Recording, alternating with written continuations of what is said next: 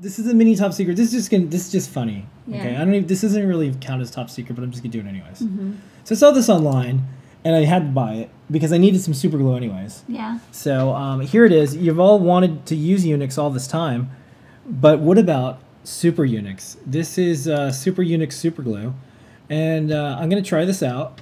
This is the original Super Glue, just so you know, and uh, it's a universal instant adhesive, and it's Unix trademark, which is kind of interesting. Yeah, but for I mean, I guess it's a it's a usage. Sco can come after them, but I don't Yeah. think they covered glue. Yeah, haha. So, uh, anyways, if this is really good, maybe we'll stock it, Good name. and we'll stock a Unix brand. I think He's a big future in Unix. Yeah.